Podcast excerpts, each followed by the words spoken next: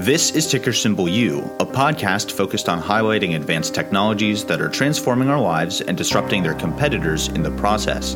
My name is Alex, and I'm definitely not a financial advisor. I'm just a nerd that loves sharing my personal vision of the future and putting my money where my mouth is. To learn more, find me at ticker symbol u dot com or youtube.com slash ticker symbol Y O U. Let's start with this. Cathie Wood recently released her latest episode of In the Know, a monthly video series where she talks about stocks, economics, and advanced technologies. She offered a ton of great insights around the possible future of rate hikes, earnings calls for Amazon and Facebook, and what investors could be missing in a few pretty important markets. These insights really require digging into the data, and as a result, I recommend watching the original episode in full. Your time is valuable, so let's get right into it, starting with the supercut. It's very interesting that uh, companies and people are setting up funds to bet against innovation. That's really interesting. I think history tells us you shouldn't bet against innovation, but we are getting the description of innovation stocks. And I'm talking about true disruptive innovation here. We're hearing uh, many out there dismissing these strategies as, oh, those are just stay-at-home strategies. They were uh, successful during the coronavirus because they solved some problems we had because of the coronavirus. They're also called uh, profitless tech strategies. Uh, well, I can tell you there are a lot of very profitable, very rapidly growing companies in this innovation space. And I, I've been through them with you before, but just for those who are new, they are D N A sequencing, adaptive robotics, energy storage, artificial intelligence, and blockchain technologies. Each platform alone, uh, we believe, has started to grow exponentially. They are converging as well. And the convergence, we believe, is going to cause explosive growth and cash flow dynamics, the likes of which we believe we've never seen before. What we're seeing on the monetary and fiscal front right now, many people after today's employment report uh, are beginning to think that fifty basis points is the number that the Fed will basically telegraph that it means business and that it's going to head inflation off at the pass. If they do, however, we think the stars are aligning in such a way that they will get the message very quickly that they don't need to do much more. They might want to do the fifty basis points just to say, okay, we're done for a while. What's interesting about the market's uh, reaction to this possibility is that strategists out in our world are now uh, trying to leapfrog each other, saying, okay, I think it's at least three more tightenings after that, or four. Uh, I've even heard altogether seven. The reaction you've seen in the equity market recently is fear, I think, that the Fed is going to go too far too fast because the economy is quite weak. I think the Fed could do it, overdo it quite quickly. And yet we look at what's going on with oil prices right now quite differently. We do not believe that it is an indicator of inflation. We believe it's a tax increase. It's, it is a supply shock. That is true. Demand has not passed uh, where it was pre-COVID. So shortfall in supply, but it's a tax and it's, it's a terrible tax on the lower income uh, groups. There probably is more weakness brewing than many economists and strategists believe right now. What we are also focused on is that uh, loss of purchasing power is feeding through to retail sales. So retail sales in the all-important December month were down one point nine percent on the heels of a zero point two percent increase in November. With inflation at zero point four, zero point five, zero point six percent, those numbers, that retail sales number would, in real terms, taking inflation away, have been down two and a half percent, and in November also down. Uh, so consumption is falling. In uh, the next few months, we'll probably uh, see some sort of rebound. Uh, we most surely will, because auto sales popped up in, in January. We were also focusing on what uh, companies like Facebook and Amazon are saying. Amazon reported yesterday its sales on a year-over-year basis we're up only nine percent.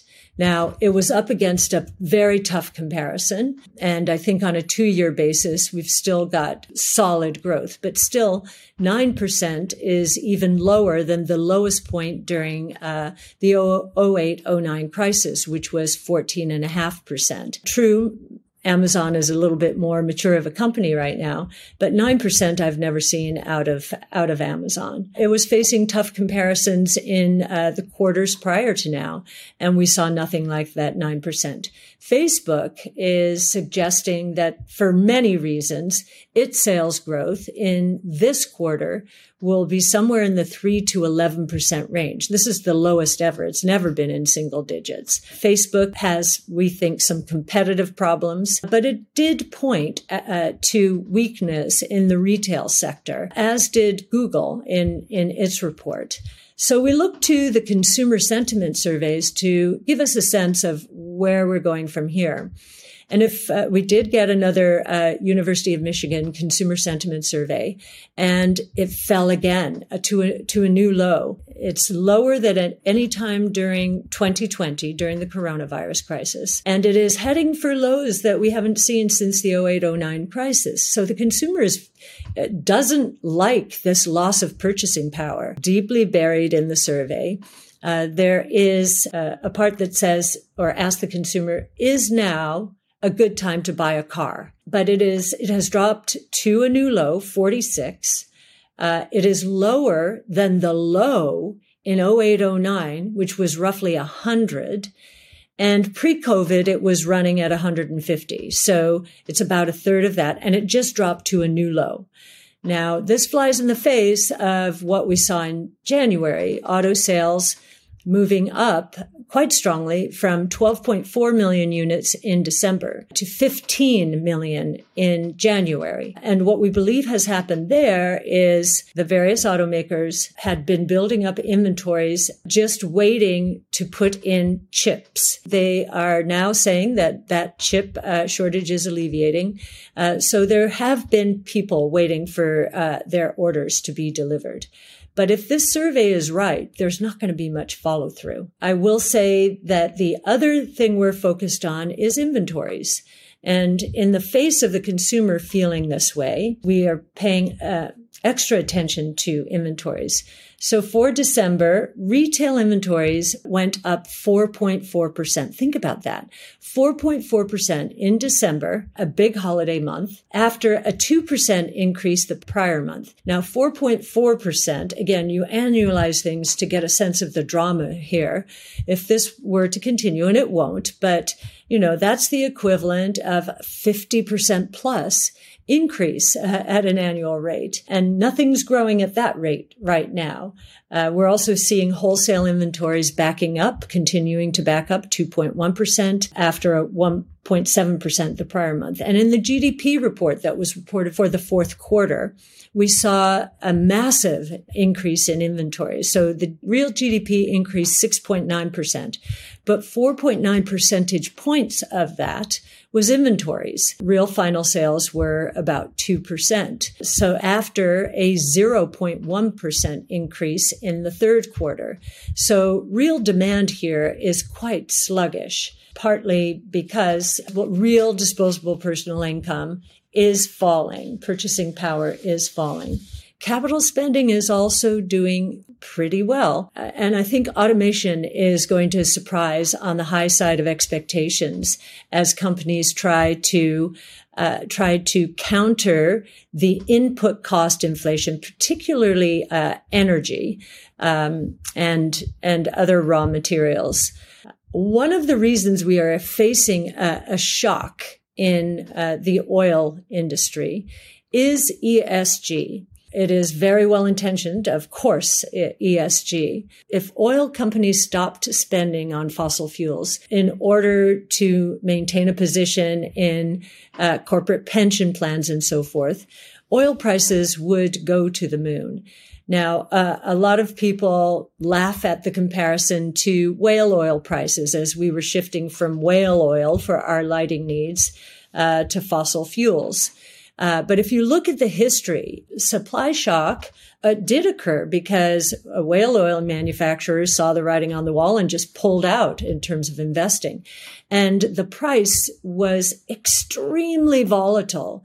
Uh, I am very surprised to see uh, oil above ninety dollars uh, per barrel. But that is causing a couple of things to happen here. Demand destruction and private shale oil producers are uh, now ramping back up again. Equities, as you know, they did move to an all-time high, but the internals of the market last year were not good. The ratio of new lows to new highs was as high as it's been since nineteen ninety-nine. In nineteen ninety-nine, it was the value stocks that were hitting new lows as everyone was racing into the internet. In this last year, it has been our kinds of stocks that were hitting new lows as value stocks were hitting all-time highs. As you know, the right thing to have done during Uh, the late nineties, when that ratio behaved that way,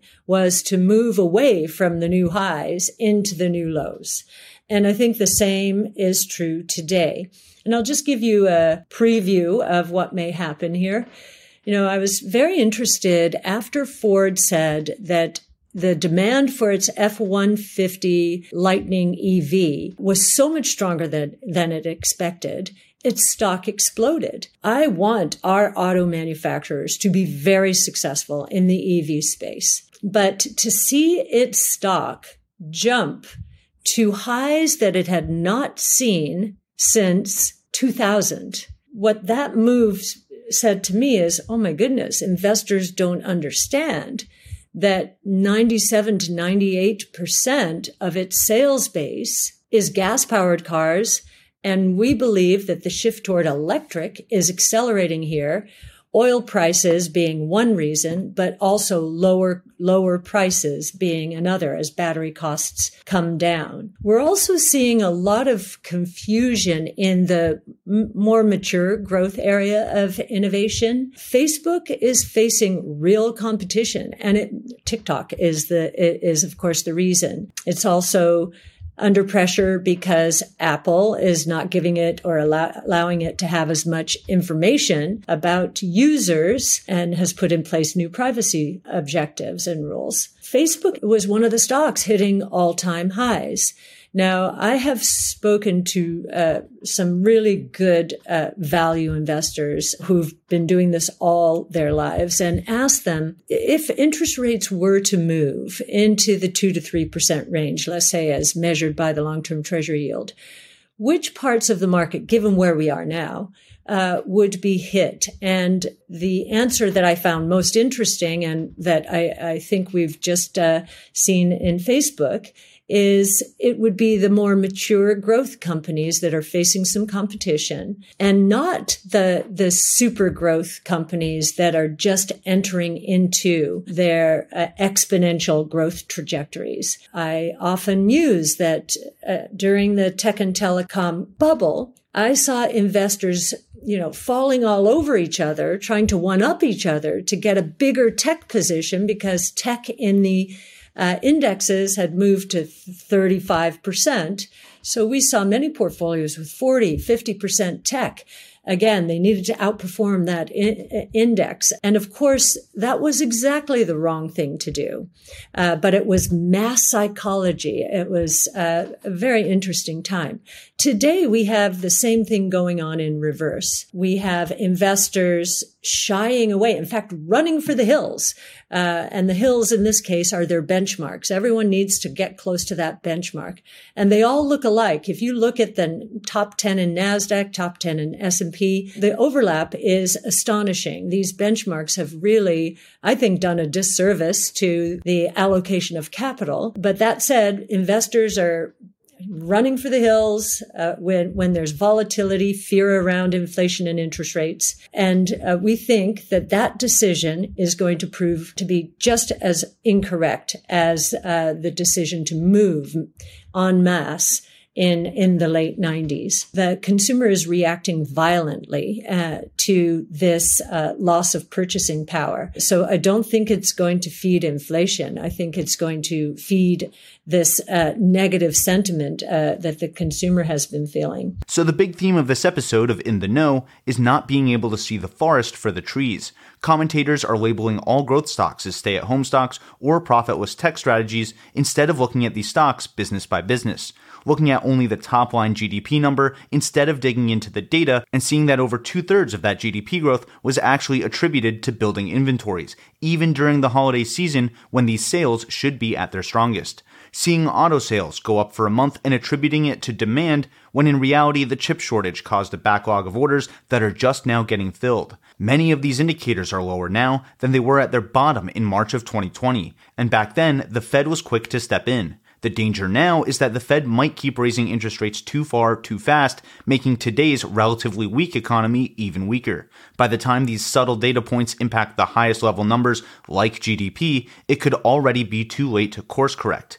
Based on Cathie Wood's commentary, I think there are a few easy things that we should keep track of to assess overall economic health, the health of the market, and the mass psychology of investors that she's talking about. First, let's talk about consumer sentiment. If people feel their dollar isn't going very far, they're going to stop spending, or at least slow it down. That would show up in consumer sentiment earlier than it shows up in actual earnings reports. There are a few great places to track consumer sentiment, depending on how deep down this rabbit hole you want to get. Cathie Wood often cites the surveys of consumers by the University of Michigan. This survey gets deep in the weeds with questions about personal finance, savings and retirement, broad economic conditions, and even sentiment around vehicle buying conditions, which was nearing lows not seen since two thousand eight. I'm not saying we should all be tracking every chart in this survey every month, but it could be a good thing to bookmark and check in on whenever you're thinking about it. Taking things one level up, we have C N N's Fear and Greed Index. This one is more about the market and less about the economy, but it's a great daily roll-up of different ways to think about the market's health. The indicator on this Fear and Greed Index that I want to point out is the very bottom one, called stock price strength. This shows the number of stocks hitting yearly lows versus those hitting yearly highs. The worry here isn't just when the number of fifty-two week lows outnumbers the highs, it's actually when the market keeps going up while this is happening, because that means the market's performance is getting concentrated into fewer and fewer companies, which is a reasonable definition of a bubble. So if you look at the plot of the S and P five hundred right above this, which is trending upwards, and compare it to the stock price strength chart, which is trending downwards, you can get a better sense of the overall health of the index. The third and easiest to track sentiment survey is the American Association of Individual Investors, which only asks one question once a week. What direction do A A I I members feel the stock market will be in the next six months? The week ending January twenty-sixth, twenty twenty-two was actually the one-year high for bearishness, indicating that the pain may not yet be over, but a lot of it could already be priced in. The other indicator I want to point out is the one that I feel sits at the heart of Cathie Wood's thesis on the market, which is the private inventory's contribution to real G D P. This is the four point nine percent that inventories are contributing to the overall six point nine percent growth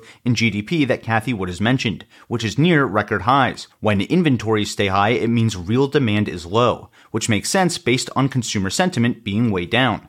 The other thing to point out is how spiky and volatile these inventory readings have been lately, which to me means that supply chain issues are still very real. So what I'm looking for now is for consumer sentiment to rise and stabilize, stock price strength to get back to normal, and for the contributions of the inventories to G D P to fall and stay down. In my opinion, if the Fed really watched this set of indicators, they wouldn't be so quick to sharply raise interest rates. Tweet me at Ticker Symbol U with your thoughts on these supercuts in general and on this episode specifically. Do you find these summaries and sources helpful? Do you think Cathie Wood is right to look at inventory buildups, market health, and consumer sentiment? Or should investors be looking elsewhere? I'm excited to hear your thoughts. Either way, stay long, stay strong, and thanks for watching.